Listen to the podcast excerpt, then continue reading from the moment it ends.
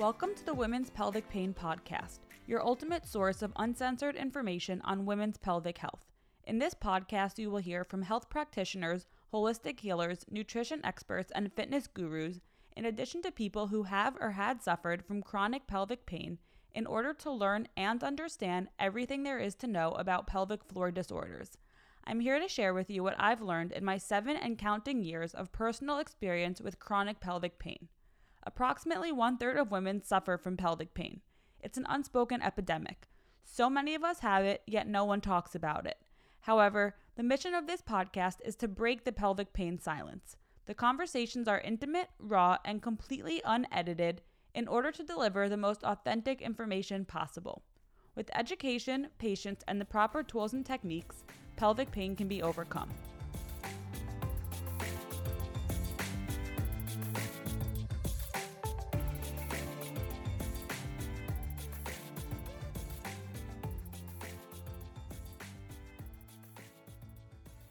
Welcome back to the Women's Pelvic Pain Podcast. I'm your host, Hannah Matlock. I'm a holistic health and wellness coach, and I have had chronic pelvic pain for many years. Pelvic pain is a complex topic, which is really why I started this podcast.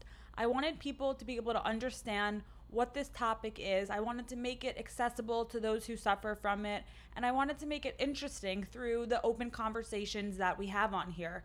Um, so I really hope to be able to provide advice and insight and comfort to those who suffer from it, and also education to those maybe who don't suffer from it but want to know more about what your pelvic floor is and what chronic pelvic pain is and what you can do to help it. So today I am here with Meghan Lynch. Meghan is a yoga teacher who is also a doula. She does a lot of work with pre and postnatal women and is based in New York City.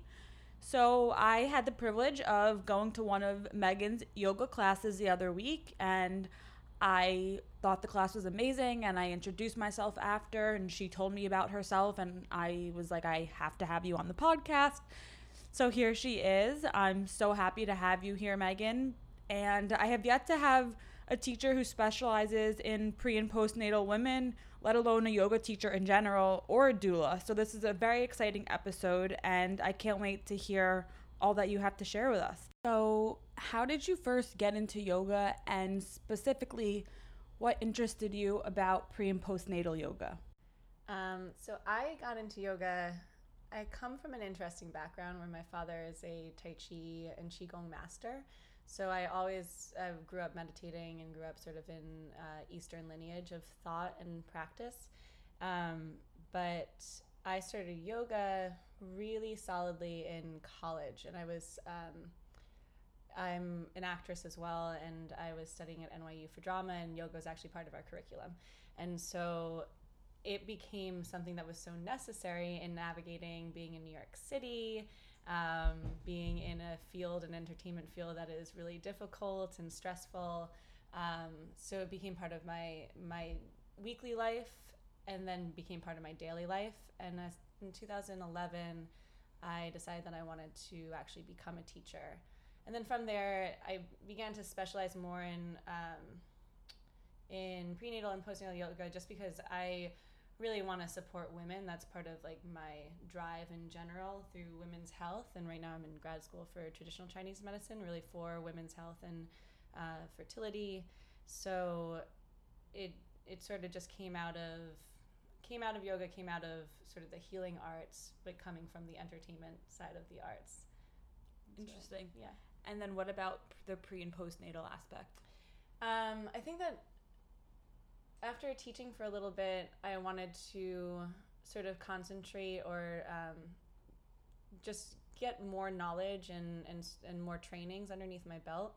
Uh, and pre and postnatal yoga seemed really interesting to me because of that, because I, I really believe in how strong women are and the divine feminine and that energy and sort of wanted to work with it and work with women specifically especially during this time that is so massive and a time of such change and strength right and so since you do work a lot with women who are pregnant or after they're pregnant or while they're planning on becoming pregnant um, this work has a lot to do with the pelvic floor and the pelvic floor muscles. Yeah.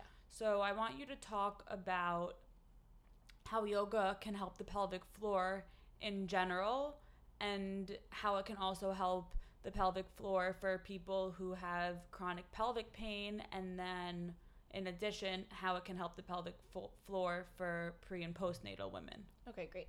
So our Kegel muscles are sort of the muscles that are talked about with the pelvic floor, um, and we have they're the muscles that that circle the urethra, the the vagina, and then also or the vaginal hole, and then also the anus, and so that's the entire makeup of of the pelvic floor. Um, and I'll, we'll talk about some exercises to like sort of engage each of them. But in yoga, pulling up on all of that, that lift of pulling up and in, like when you have to pee, um, that is called our Mula Bandha lock. And our Mula Bandha lock is one of the three energetic locks that sends the energy upwards. Um, so when we're practicing yoga, especially if we're coming into anything where we're coming into flight a little bit, or um, or even our jump backs or chaturangas, we try to engage the Mula Bandha lock, especially. Um, and in pre and postnatal yoga, I talk about it more actually as as Kegel muscles, and then also the relaxation of the Kegel muscles. Um, and definitely in prenatal yoga, the reason why we engage the the Kegels and we engage the pelvic floor um, is one to combat the weight of the baby. So as you grow and as the weight of the baby is heavier and heavier, the pelvic floor feels heavier and heavier and weighed down. So having a strong pelvic floor can help create a little bit more buoyancy inside. Um, also for incontinence, so Right. there's more pressure on your bladder. Um, having a strong, you know, sphincter muscle there can really help. And moving into postnatal yoga, postnatal um, yoga, and also the engagement of the Kegels there. That's for incontinence as well, and for prolapse of the bladder and the uterus that can happen after pregnancy um, or after delivery. Um, and it's really important during pregnancy because that whole the whole pelvic floor when we birth if we birth vaginally and, and naturally it stretches so much. Mm-hmm. And when we engage the pelvic floor there is this myth at a certain point in time that you don't engage it because you want it to be more open. But what they've found through studies is actually if you have a strong pelvic floor it's more likely to stretch rather than mm-hmm. tear. Mm-hmm. And so you have less of a chance of getting an episiotomy less of a chance for like stitches afterwards. Um, you have a shorter push time. It's just really important to have a strong pelvic floor.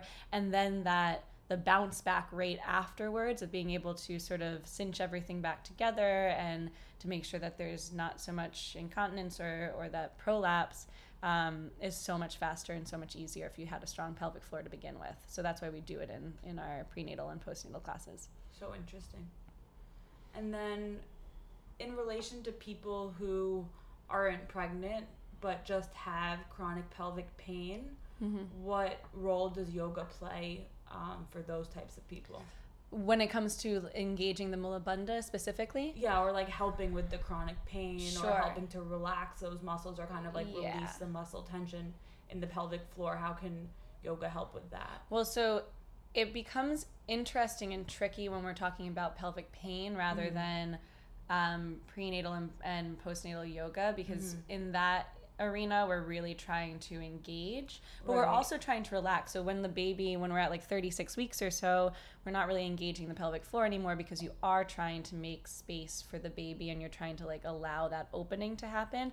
And that's sort of maybe more of the space we want to look at when we're talking about pelvic floor pain um, because a lot of that pain that happens um, or what gets diagnosed often as vulvodynia is because there's an intense engagement of the Right. pelvic floor and actually if you think about us as like new yorkers we're like kind of tight asses like we walk around like Yeah. everything is cinched up we have to take like keep our shit together like everything has to be sort of in this um, this tight place all the time and we're sort of walking around in our sympathetic nervous system, our fight or flight mode. So everything is sort of alert and heightened. So actually, and this is how yoga helps as well, we want to lull ourselves back into the parasympathetic response, into our rest and digest mode. We want to start to ground down and to let go a little bit more. And in that, that helps release the pelvic floor, um, just coming into more of those states of relaxation. Um, So we can we can talk about exercises that we can do for both Right. the engagement and the release if you want to talk about that Yeah, a little bit. definitely. Yeah. But just to kind of circle back and sum up what you're saying is that when you're working with someone who has pelvic pain or pelvic floor dysfunction, you're trying to release the muscles. You're not trying to do Kegels and strengthen or tighten. Yeah, it well it depends on the person. And I think that this Right. is definitely where seeing a PT for this to really know what is going on with Uh-huh. you is important. Um, because sometimes it could be that the pressure, the pain is coming from prolapse and pressure that's Mm-hmm. actually down bearing. And so for that, we would want to cinch back up. We want Right.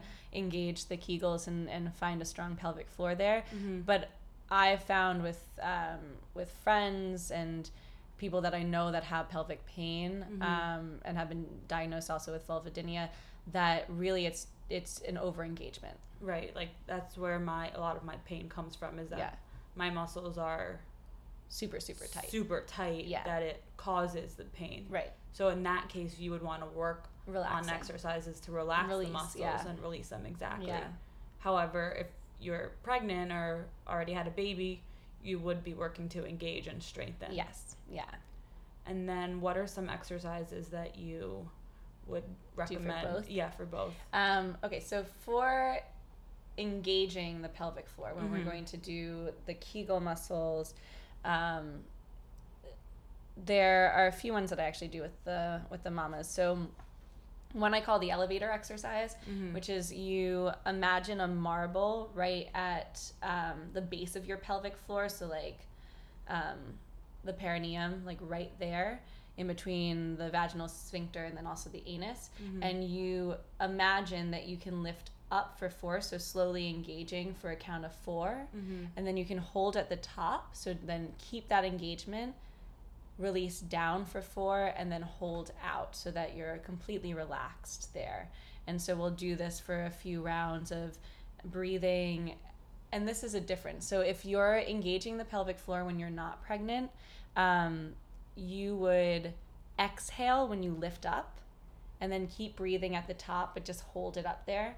And then you would inhale as you're releasing down and then hold it out there and keep breathing. And just so exhale is up, inhale is down, and that works with our diaphragm. When you're pregnant, what we do is we inhale up Mm-hmm. and then we exhale down, and that's more to um, facilitate what it would be to push. So you want to exhale and push, and you want the pelvic floor to spread, and it sort of creates that neural pathway of on my exhale, I'm releasing the pelvic Right. floor. So it's the opposite for pregnancy versus not. Um, then the normal, like what everyone knows is the Kegel exercises Mhm. are the blinks, which is the clench and release. Mm-hmm. And so we'll do counts of, uh, you know, 20 where we just do rapid fire clench and release. Um, like you have to pee and then release, pee and release. Um, or when like squeezing a tampon is another way to think of it, but pulling up and in. right. Another thing that I remember in my doula training we were talking about, and this is more for postnatal yoga, um, is the yoni egg or the jade egg. Have you Mhm. ever heard of Yeah. it? Yeah. So often that's used as like a strengthening technique where it's it's like a jade egg that you put in your vagina and then you hold it up there. Mm-hmm. And so that way you really learn how to engage the muscles around an object and it makes it sometimes it makes it a little bit easier to actually like figure out and find where those muscles are because they're subtle. They're like our subtle Yeah. body, you know, our Mhm. subtle muscles.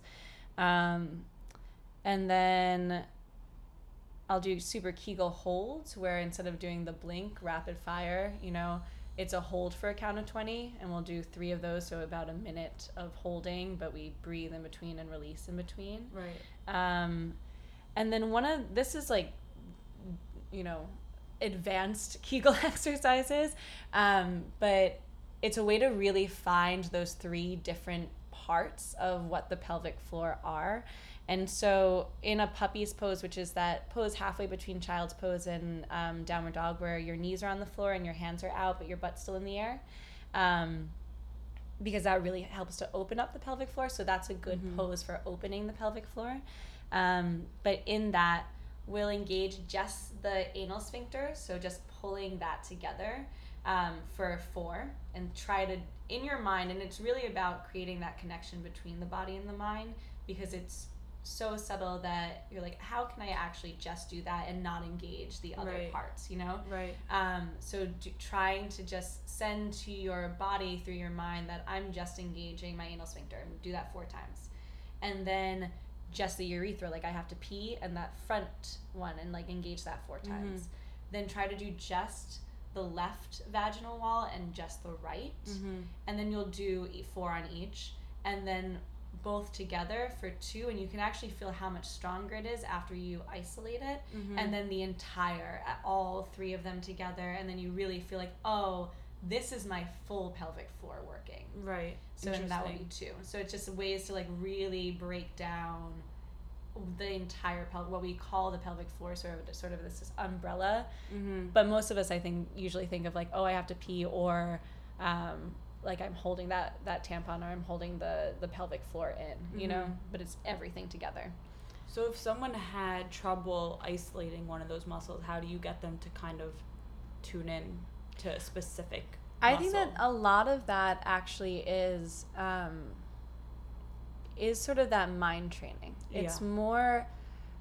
I mean, we do this a lot with the breath, where the breath becomes this connection between the body and the mind. So when we breathe into a muscle to release a muscle, even though anatomically I'll never be able to breathe into my quadricep, just making that connection between body and mind through the breath will release that muscle. And that's Mhm. biomedicine. That's not just like yoga woo woo. Like it actually does Right. work and it helps. Um, the same way that you can take your attention to like if I'm just going to do my left vaginal wall, if I put all my attention there and contract, I can slowly but surely you start to make that somatic connection between it with your mind where it becomes greater and greater. The strength Mhm. becomes greater and greater there and you're more attuned to all of the subtleties of the muscles of your body. Cool. And then in terms of some exercises that you would recommend for women who have pelvic pain if they needed to relax Release, their muscles, yeah. yeah, and release. And this is also for it's also for my mamas. Like it's for especially when you're moving into 36 weeks Mhm. and you're you're working more on on releasing rather than engaging. Mhm. Um, but also in in our classes we do I think because so many of us do over engage, Mhm. especially in the yoga community, because we're told to pull up on the mula bandha. Right. Um, we're not necessarily taught how to, to release it Right. too, you know? And so That's why I honestly always have sometimes this kind of like subconscious fear because I know that yoga is helpful for the pelvic floor, Mm. but then sometimes I'm I get like worried that maybe I'm going to be like tensing up too much in that class if it's like not the right class or maybe like not the right teacher or whatever it is, not the right poses and it will kind of have like an opposite effect. Right, Uh-huh. right. Yeah, and I think that that is something to be mindful of Yeah. for sure. And it doesn't, um, it really depends on what kind of pelvic pain that you're dealing with. I Mhm. think for you, you should be mindful of Mhm. maybe I don't engage that as much. Right. Maybe I don't. Also, maybe I don't care if I can jump through completely because I'm. I don't want to cinch up that that high, Right. and I don't want that much of the buoyancy that would be Mhm. required there. You Mhm. know, um, so, but for re- for releasing, I also in a puppy's pose or in a child's pose. Mhm. Squats are really good for that as well. Anything that opens up the pelvic floor opens up the hips. So even Baddha Konasana, um, straddle. Ju- what we want to do is on the inhale, we want to uh, breathe deeply, fill up the belly, deep diaphragmatic breath. And then on the exhale, imagine, and this is another one of like, it takes your mind to sort of say that this is happening Mhm. but imagine that you're actually exhaling out of your pelvic floor that you're releasing there Mhm. and on each inhale filling up again on each exhale really softening and releasing and exhaling out of the the pelvic floor um, and you can even give yourself mantras work really well so on the inhale think let on the exhale think go Mhm. just sort of dropping down. Sound is really helpful. I use that a lot in in prenatal classes because sound creates reverberation in the body, so it's sort of like giving yourself a little internal massage, and that helps to release the muscles as well. Especially really low sounds Mhm. um, can start to drop into that. And we're also we're a dome structure, so we have from the soles of our feet, from those arches in the soles of our feet, all the way to the top of our head, we're made up of several domes, and one of those domes is the soft palate, so the roof of our mouth. When we relax our jaw, we actually relax the pelvic floor. So if nothing else, just concentrate on relaxing your jaw. Right. I remember one woman. Um, That's so interesting. yeah. And it's also like when we relax our breath too, our diaphragm's another one of those domes. When we relax our breath and we're not so tight right there in the solar plexus, that also softens the pelvic floor. Mm-hmm. Um, the one woman that was a student of mine, she wasn't one of my, my doula. I'm gonna be walking around thinking about Yeah. relaxing my jaw. Relax I know. Yeah. But that's also if we think about being New Yorkers, It's like easier than your pelvic floor. Exactly. Yeah. It's so much easier to tap into that. But also if you think about like walking around the cities, how we are constantly like gritting our teeth and, Yeah. and engaging our jaw and all of that is being engaged at the same time. Um, and our breath gets shorter and we start to breathe up rather than dropping down. Mhm. Um, but she told me that she, during her birth, um, she was a postnatal student, and during her birth, she was like, I don't like to tell moms this because I get really dirty looks. She's like, I pushed twice, Mhm. and I had a really short uh, delivery time in general. But what she did was concentrate the entire time on keeping her mouth really soft Mhm. and her lips soft and her jaw dropped. Like she just tried to keep dropping her jaw. And I really think that that was so much of what the work And so she only pushed twice. she only pushed twice and then she had her baby.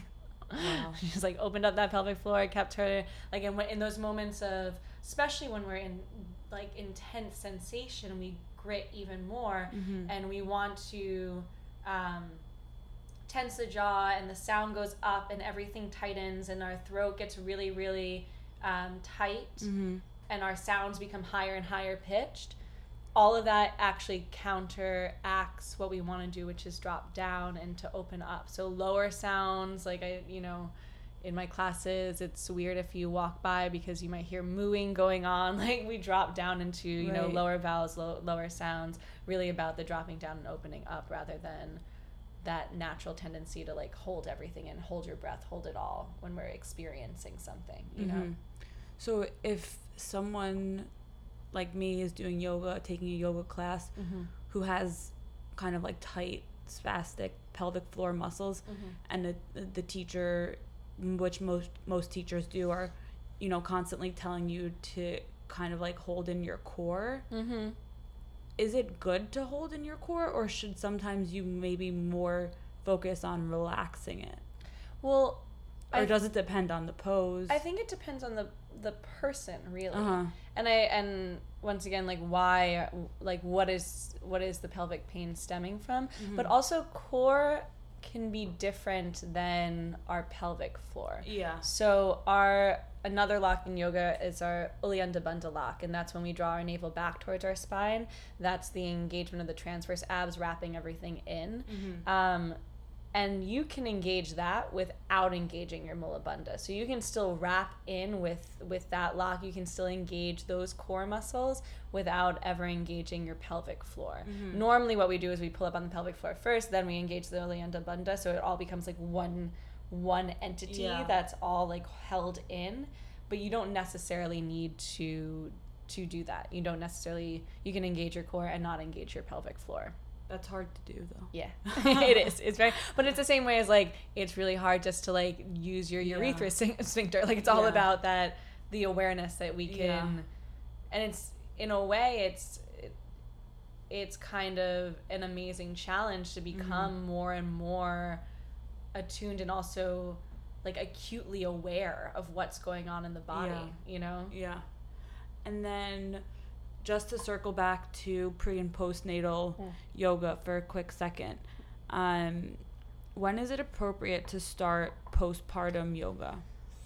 Postpartum yoga, it's really when you get the o- A-OK from your doctor. Mhm. Normally around six weeks or so, I start to see moms again. Mhm. Um, but it's it's all about when when the doctor says now you can do now you can do exercise again. Now you can move your body.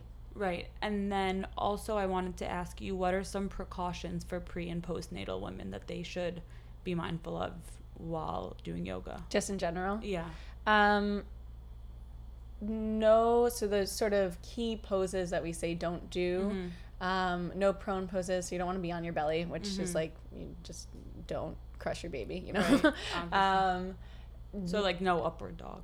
No, like actually, Oh. but prone is in no cobra. Like no, actually, like on yeah, your, yeah, yeah. on your belly. Yeah. um, which in the beginning you might it might not be a problem you sort of know when it is because it really feels not okay um, and that's sort of i think that in general the body is so intelligent i think that women's bodies are Mhm. so intelligent um, the like maternal intuition kicks in i think when you are pregnant with your baby and you sort of know this is okay for me to do this is not okay for me Yeah. to do but some of the other things that we just say like but don't do this even if Mhm. it feels okay um, really intense on the other side of being prone really intense back bends are usually not suggested because you're already your abdominal walls are already stretching out um, we have that we have the uh, issue of diastasis recti and the, the actual splitting of the abdominal wall. Mhm. so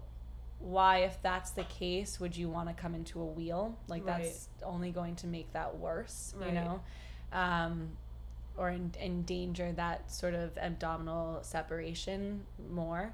Um, twists that are closed twists are not great so for example if we're in an utkatasana chair pose and normally we draw a prayer to our heart we t- twist towards the right and we hook that left elbow outside the right knee that's a closed twist Mhm. Instead, sort of the area that is still okay to twist or to open up is um, from like solar plexus up. We want to open up the chest. Mhm. So instead of twisting and closing it off, um, what someone who is pregnant can do is you can twist in the same direction, but instead of hooking that elbow on the outside of your knee, you would just take your hand on that same leg and then just twist your heart open. right. So just from the from like the sternum up, twisting open. Um, I'm doing all of these exercises here, and no one can see them, but but hopefully hopefully the cueing you'll understand what I mean. Um, but We can do like a part two video. yeah, exactly. exactly. Um, those are like the biggies that we say. Just Mhm. you know, there's there's controversy about uh, inversions. I would say never do them in the middle of the room, just because. Why? Like, Right. why put yourself in that risk and that danger of falling out of it? Um, but especially if the baby is breech, it can actually be really great to be an inversion, like a headstand or something really grounded against a wall, if that's already in your practice. Like if your first time to yoga is a prenatal class, like please do not go upside down. please do not go into like a headstand, you know? Yeah. But if you've had a consistent practice and and you feel comfortable in your body, it helps facilitate baby's head down and looking at you, Mhm. and that's the optimal birthing position. Mhm. So inversions can be good because of that. Cool. And then again to go back to people who have pelvic pain in specific, a tight, stressed pelvic floor. Yeah. Are there any specific poses kind of off the top of your head that you think would be best to avoid? Like that could kind of tighten the pelvic floor more or put it into more of a spasm. That's interesting. I think that anything that opens your hips can be really good for you. mm-hmm. Um, and anything that takes weight off the pelvic floor, so puppy's pose is good, child's pose is good. Uh, things that might be engaging. I rather than the pose itself, I think Mhm. it's the way that we come to the pose Yeah. and it is more of that are you are you engaging your pelvic floor when you're in this Mm-hmm. like often in forward folds even if we're in standing forward folds or if we're in like a paschimottanasana on the floor um, like straight legs out in front of you Mhm. we're told to engage the pelvic floor so that we can start to hinge from the hips a little bit more Mhm. in those moments it's you know could you let the pelvic floor spread on the floor rather than pulling up in order to bend Mm-hmm. forward you know i think it's more about the mindfulness in your own practice of right. whether or not you choose to engage in those moments or not you know And the adjustments that you can kind of make yeah by exactly yourself yeah through the poses. yeah and having your own your own knowledge of your body you know you're going to be um often like our injuries are great are you know our greatest teachers and and or things that we're dealing with pain that we're dealing with are mm-hmm. and it allows us to really hone in and see what do i need to do like what do i what do i need to do not the person next to me not what the teacher says for my body what is what is appropriate for me to do you yeah. know mm-hmm. and now i really want to talk about the importance of yoga and meditation in general. Um, obviously, yoga, a, a, a, large aspect of yoga is meditation and stress reduction and anxiety reduction and can really help with depression and chronic pain. So, what are your thoughts on that? Yeah. So, um, and I guess how do you like incorporate that into your practice? Yeah, absolutely. Mm-hmm. I I actually came from a yoga therapy background, so and a lot of that had to deal with um, how do we use yoga to manage anxiety and mm-hmm. depression. Mm-hmm. Um, and one of the biggest things that we tapped on earlier uh, is that for the most part, especially for New Yorkers, we're in this constant fight or flight mode. You know, you wake up and as soon as you hit the pavement, whether it's like struggling to get onto the subway, mm-hmm. just all the people around you, you always have to be aware, you always have to be alert. And so when normally like when we were cavemen, this would only be enacted when there was like a mountain lion running after us, you know? And mm-hmm. so we would immediately all of the adrenaline would course through our bodies. We would take off. It would all go to our extremities. That would be pumping more blood.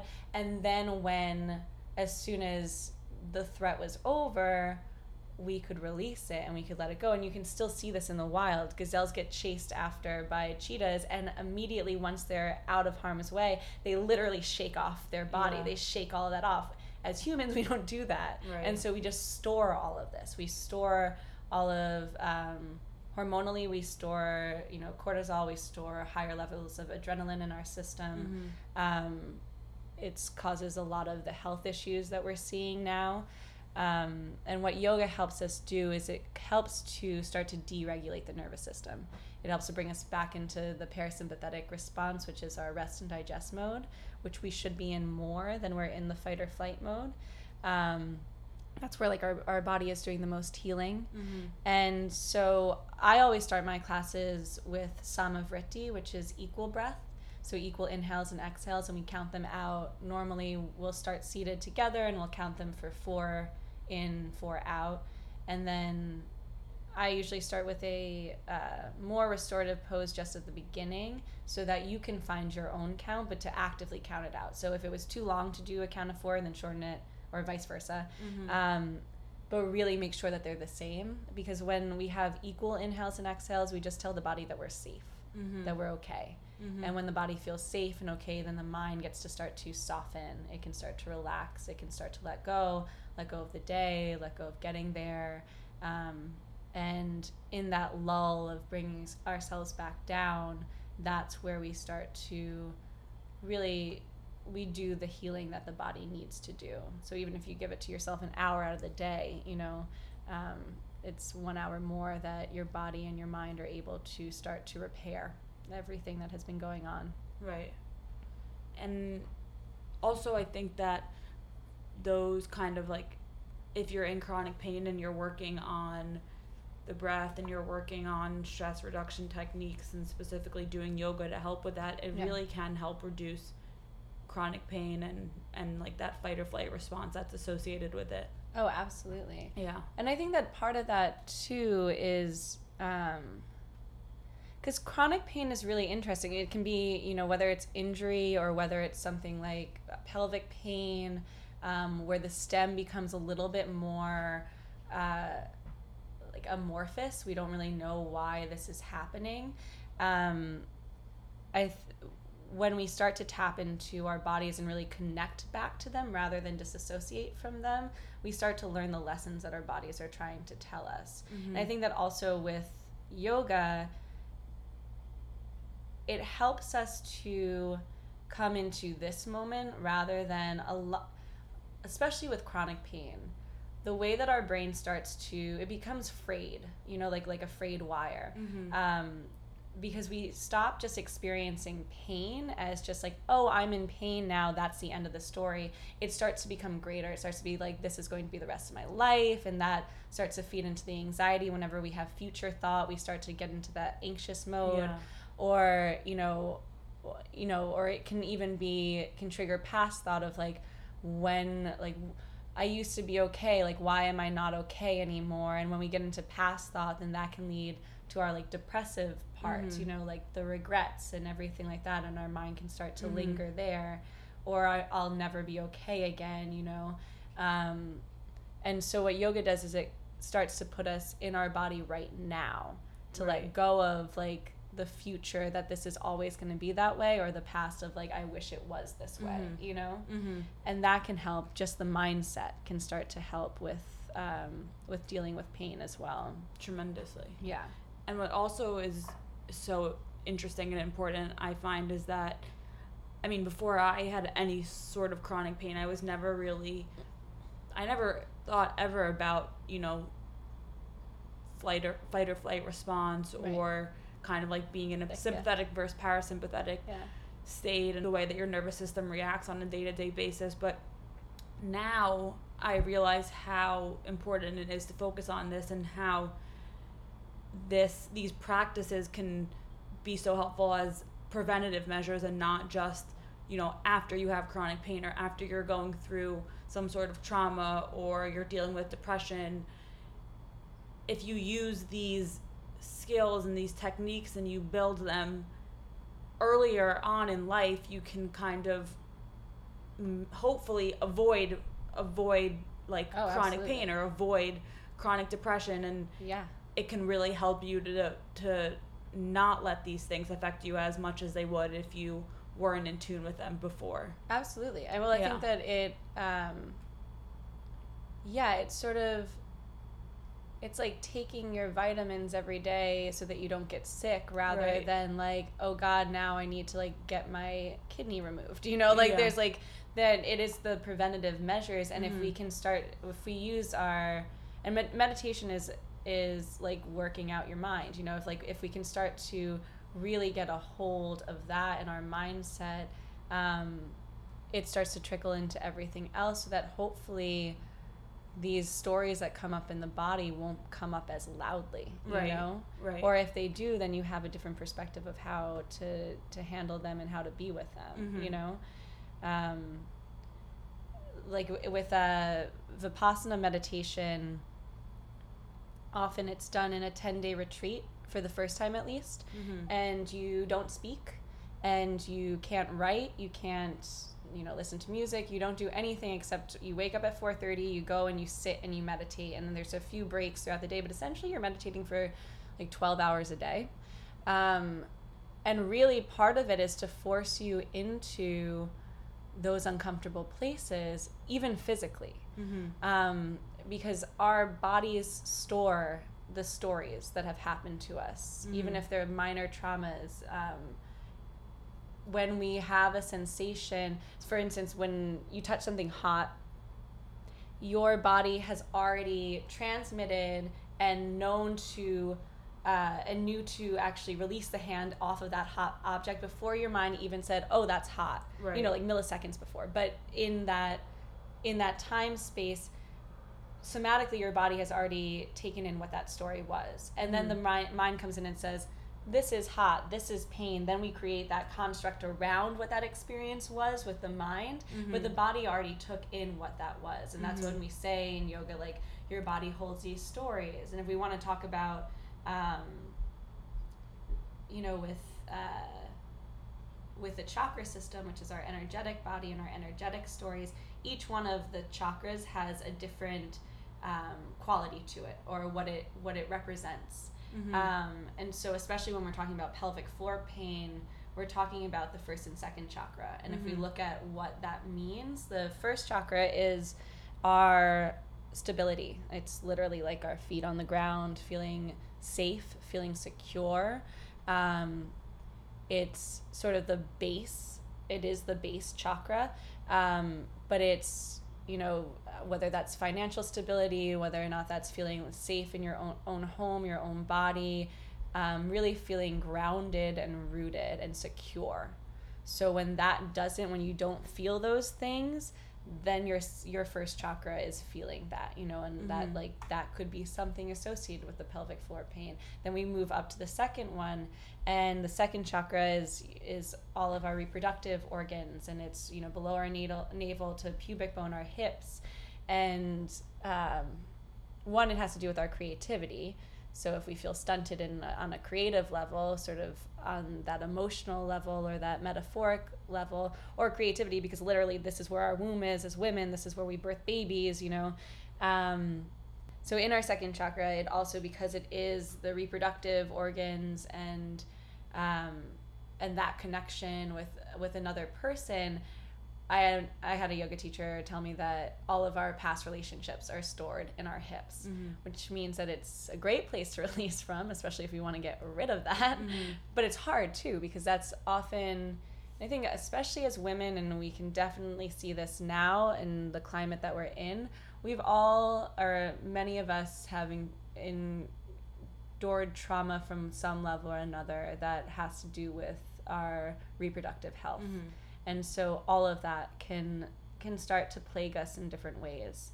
Um, whether that means like strange menstruation or pelvic floor pain or um, you know yeast infections anything mm-hmm. that that it really our our bodies can start to tell us that story often right. you know? I agree.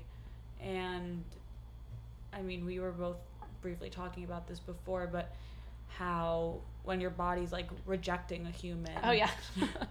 well, I, so, symptoms kind of come up. Yeah. Within the reproductive area. So absolutely. Your body really does tell you what it wants and what it doesn't. yeah, absolutely. I was uh, telling the story of um, my I had a boyfriend of seven years, and in the last year of our relationship, I really knew that I needed to end it. I mean, we were very young when we started dating, and um, and it was just it was time. It was time that it was not moving forward. It was for a period of my life, and and I knew that it was over. But because it had been so long, it was really really hard to. When I was 24. It was really mm-hmm. hard to um, let go at that point in time, and and so instead, because I mentally and emotionally couldn't really do it for a year, even though I needed to, my body just gave me chronic yeast infection. So mm-hmm. it was mm-hmm. just like, we're done. You yeah. can't connect to this person anymore. You are not going to be able to have sex. You're not going to be able to physically like connect to them. And this is the way that you can like start to distance yourself. Right. And I really think that it was my body saying like we we got you, boo. Even though it was annoying and I hated him because I didn't want to have chronic yeast infections. Yeah. It was a it was a way, and it was it was honestly if I had, and I started to listen and I realized what it was, but. Um, it was telling me everything that I needed to know. And to this day, when I'm having issues with my relationships, or as you know, I've gone through other relationships since, whenever there's sort of like something brewing there, immediately either I'll get a yeast infection or um, or my period will just be delayed or I'll skip a month. It's like it's it just goes down it into like shutdown mode. Yeah. And I think that that's it's really important as much as we hate and we try to run away from discomfort and being in pain, um, it's really important to start to look at it rather than like and it is i'm not denying that it's not awful to be in pain but that maybe there's something greater that we can actually garner from what that is. Like why is this happening? Why is this happening in this part of my body? You know it could be my shoulder but it's here but it's in you know like it's at my root. It is my pelvic floor you know like just looking at at where where that's stemming from as well you know um, and the chakra system actually gives us a really nice map of sort of like looking and peering into what that might be. But just sitting in meditation um, really helps us with this as well because we can start to. My I have a, a mentor who had chronic neck pain after a really bad injury, and um, she was in an accident, and she for years year decades actually she suffered from this and she would always she would try to fix it with this or with that or this remedy or seeing that doctor and and finally instead of continuously trying to fix it and heal it or just fix it. I think that we're in, especially in America, we're all about the self improvement, we're all about the fixing. Um, rather than doing that, she just sat with it.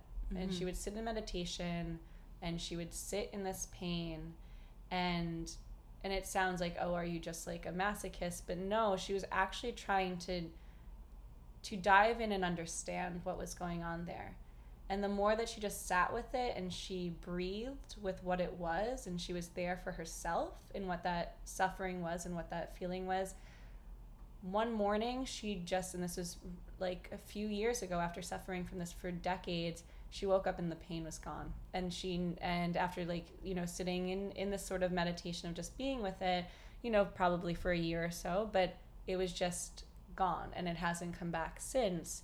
And i think that that's something to look at as well. Like how do you sit with the experiences that are going on in your body? And instead of trying to escape them how how do you garner that compassion for yourself to just be with them and i mean even the word compassion i, I think it gets bastardized a lot in the way that we think about it because we think of being a compassionate person as like the savior like i go in and i like will jump into the trench with you and like pull you out and everything. But being compassionate the actual word is compassion which is with suffering. So the more that we can sit with ourselves and be within our suffering and know that that's there and it's part of life and not, you know, try to fix it or put a band-aid on it or run away from it, the more that we can actually sit with it, the more compassionate we become towards ourselves. And not in that we are victims, but we understand our plight. We know that that this is something that I'm going through. And the more that we actually delve into that and like really go into it, the more we start to recognize and we become just inquisitive about our pain, one, it gives us a little distance away from it, a little bit of perspective away from that, so that we can point to it and name it and be like, oh, this is my pain over here. It's not who I am, it's just part of what's going on inside of me. And we start to to really want to know what that pain is and do a little self-discovery of, of what what is actually going on there. And the more that we ask that question and we can be with ourselves and compassionate with ourselves, the beautiful byproduct is be, we become way more compassionate towards other people. Yeah. Even though we like my pain might be different than yours, mm-hmm. we can recognize that like, oh, if you're a human, you're probably suffering in some way, which is probably the reason why you're acting like this or why this is happening like this or even though my vantage point is different than yours, I can understand that like you're here too on this world so therefore like we're in this experience together mm-hmm. and at the end of the day from there from garnering that kind of compassion we realize that really we all just want the same thing we want to be happy we want to be free we want to be loved mm-hmm. and that's just like baseline humanity of what of what our general needs are um, so our pain in that way like if we did not have that suffering if we did not have that that uh um, we wouldn't have that tool. We wouldn't we wouldn't need that we wouldn't have the need to actually delve in and, and see what's going on and then be able to bring that to someone else and be able to sit with them and what they're going through as well because we don't know how to do that with ourselves. A hundred percent. Yeah. And that's the hardest thing to do is to be able to like acknowledge your pain. Yeah, absolutely. And kind of be okay with it for the time being. Yeah. But it's important. Yeah. And even I tell myself when you know, there's days where I really, really don't feel well. And it's not that, like, you should, it, as you said, it's not, you wouldn't wish pain upon anyone, and no one should be in pain. But sometimes I'll tell myself, this is going to go away. This is making me stronger. This is making me smarter. This is making me a better person. I'm learning from this. I'm growing from this. And one day this pain won't be here and I'm going to come out of it a way more capable human.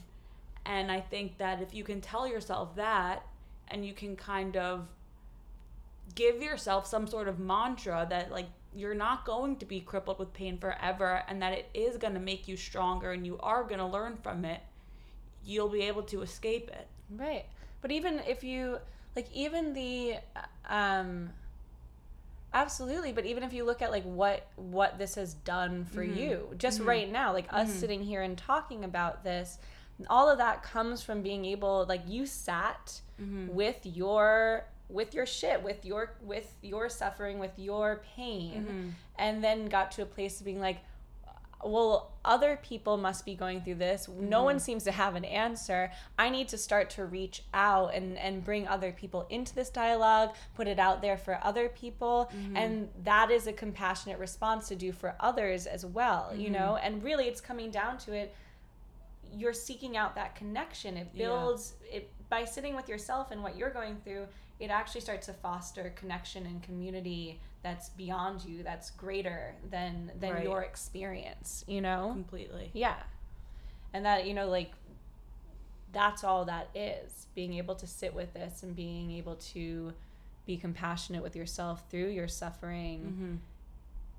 then you start to bring other people in it's like i will sit with yours you will sit with mine we Mhm. will be stronger because of it you know And that, you know, knowing that everyone is going through something. Yeah. And everyone has pain. So it's just really like kind of focusing on, on yourself and how you can kind of rise above it and, and and just be with it and be with it and Yeah. yeah and so before we finish there's one thing i want you to do i want you to kind of like walk us through a breathing the breathing exercise that you do in the beginning and i think the end of, of your Yeah. yoga classes yeah, and yeah. You know a lot of people who have chronic pain i'm sure can relate to this can relate to being told that the pain is in their head and Mhm. while we all know that that's not true like the pain is real and the pain is there and anyone who has pain is feeling that pain no Right. one's making it up No. but at the same time a lot of pain is generated in the brain Mm. so those breathing exercises can really help kind of turn those pain signals off in the brain, right. which in turn can help reduce levels of pain. absolutely yeah.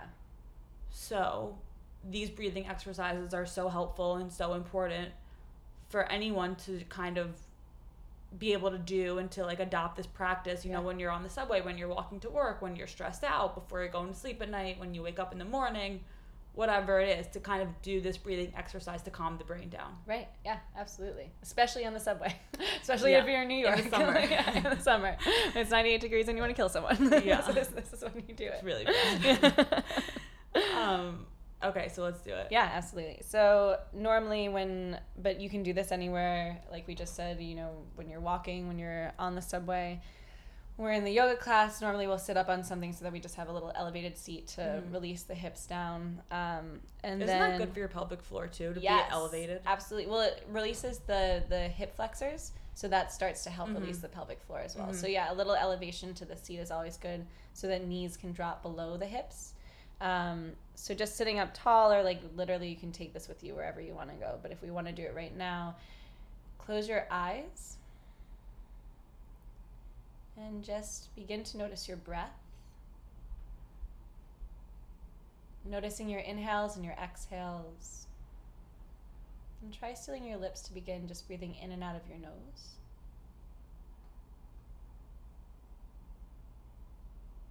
And then see where that breath is living in your body. So, are you breathing into your chest or your belly?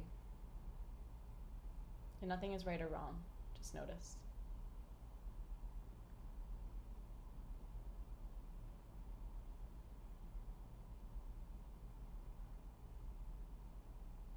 Draw your navel back toward your spine just to root your seat down a little bit more. And then imagine that you can stack vertebra on top of vertebra, growing taller here all the way to the crown of your head. I feel like a string is pulling that up, suspended. Now breathe into that space.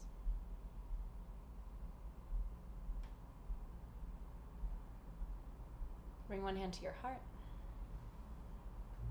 Bring the other to your belly and just notice those connections.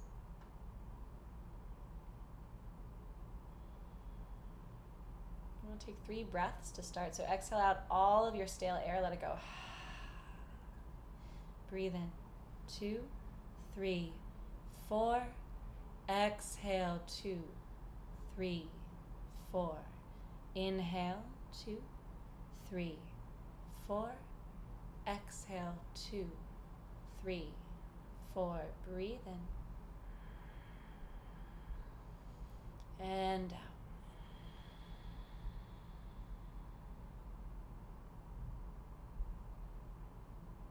And when you're ready, you can flutter your eyes open, release your hands down.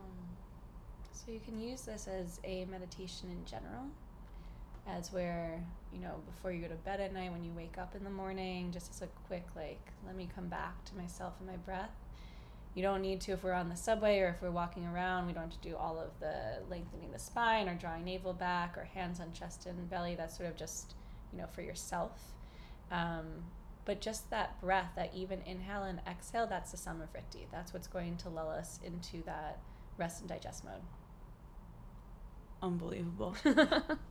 Thank you. Absolutely. Is there anything else that you think is important to share before we end? No, I think I think we did good. I think so too. oh, and if anyone wants to get in contact with you, yeah. how do they do that? Um, they can. You can email me.